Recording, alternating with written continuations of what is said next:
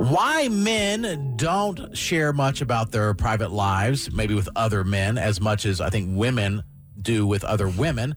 A lady on TikTok was asking, you'll hear her in the first uh, part of the clip. The second part is a man answering her video saying, This is why.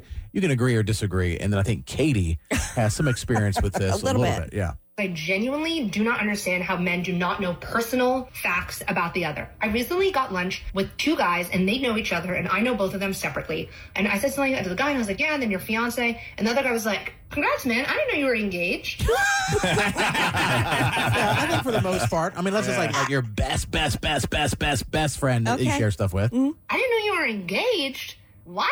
He didn't tell you he was going to propose? What?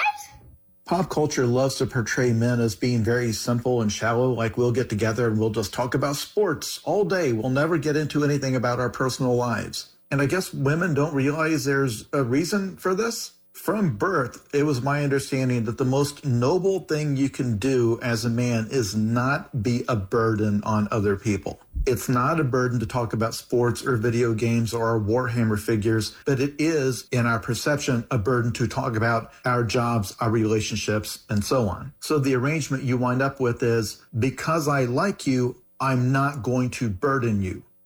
I just do Mm-hmm. odd. Hmm? not buy that at all.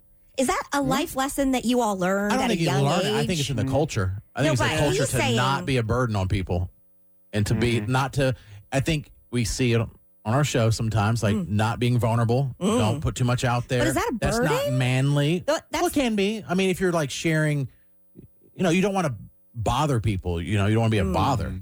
I wasn't taught that way, yeah, I'm not teaching my son that way. Mm-hmm. but or I my think it's daughter. definitely in the culture that men you just take care of business, Mhm. not in touch with their feelings. Is it right? No, I'm just saying. I think that's definitely in our so, culture. do you think that it is men passing that message along to men? I To think their- some, but I think it's mostly the culture.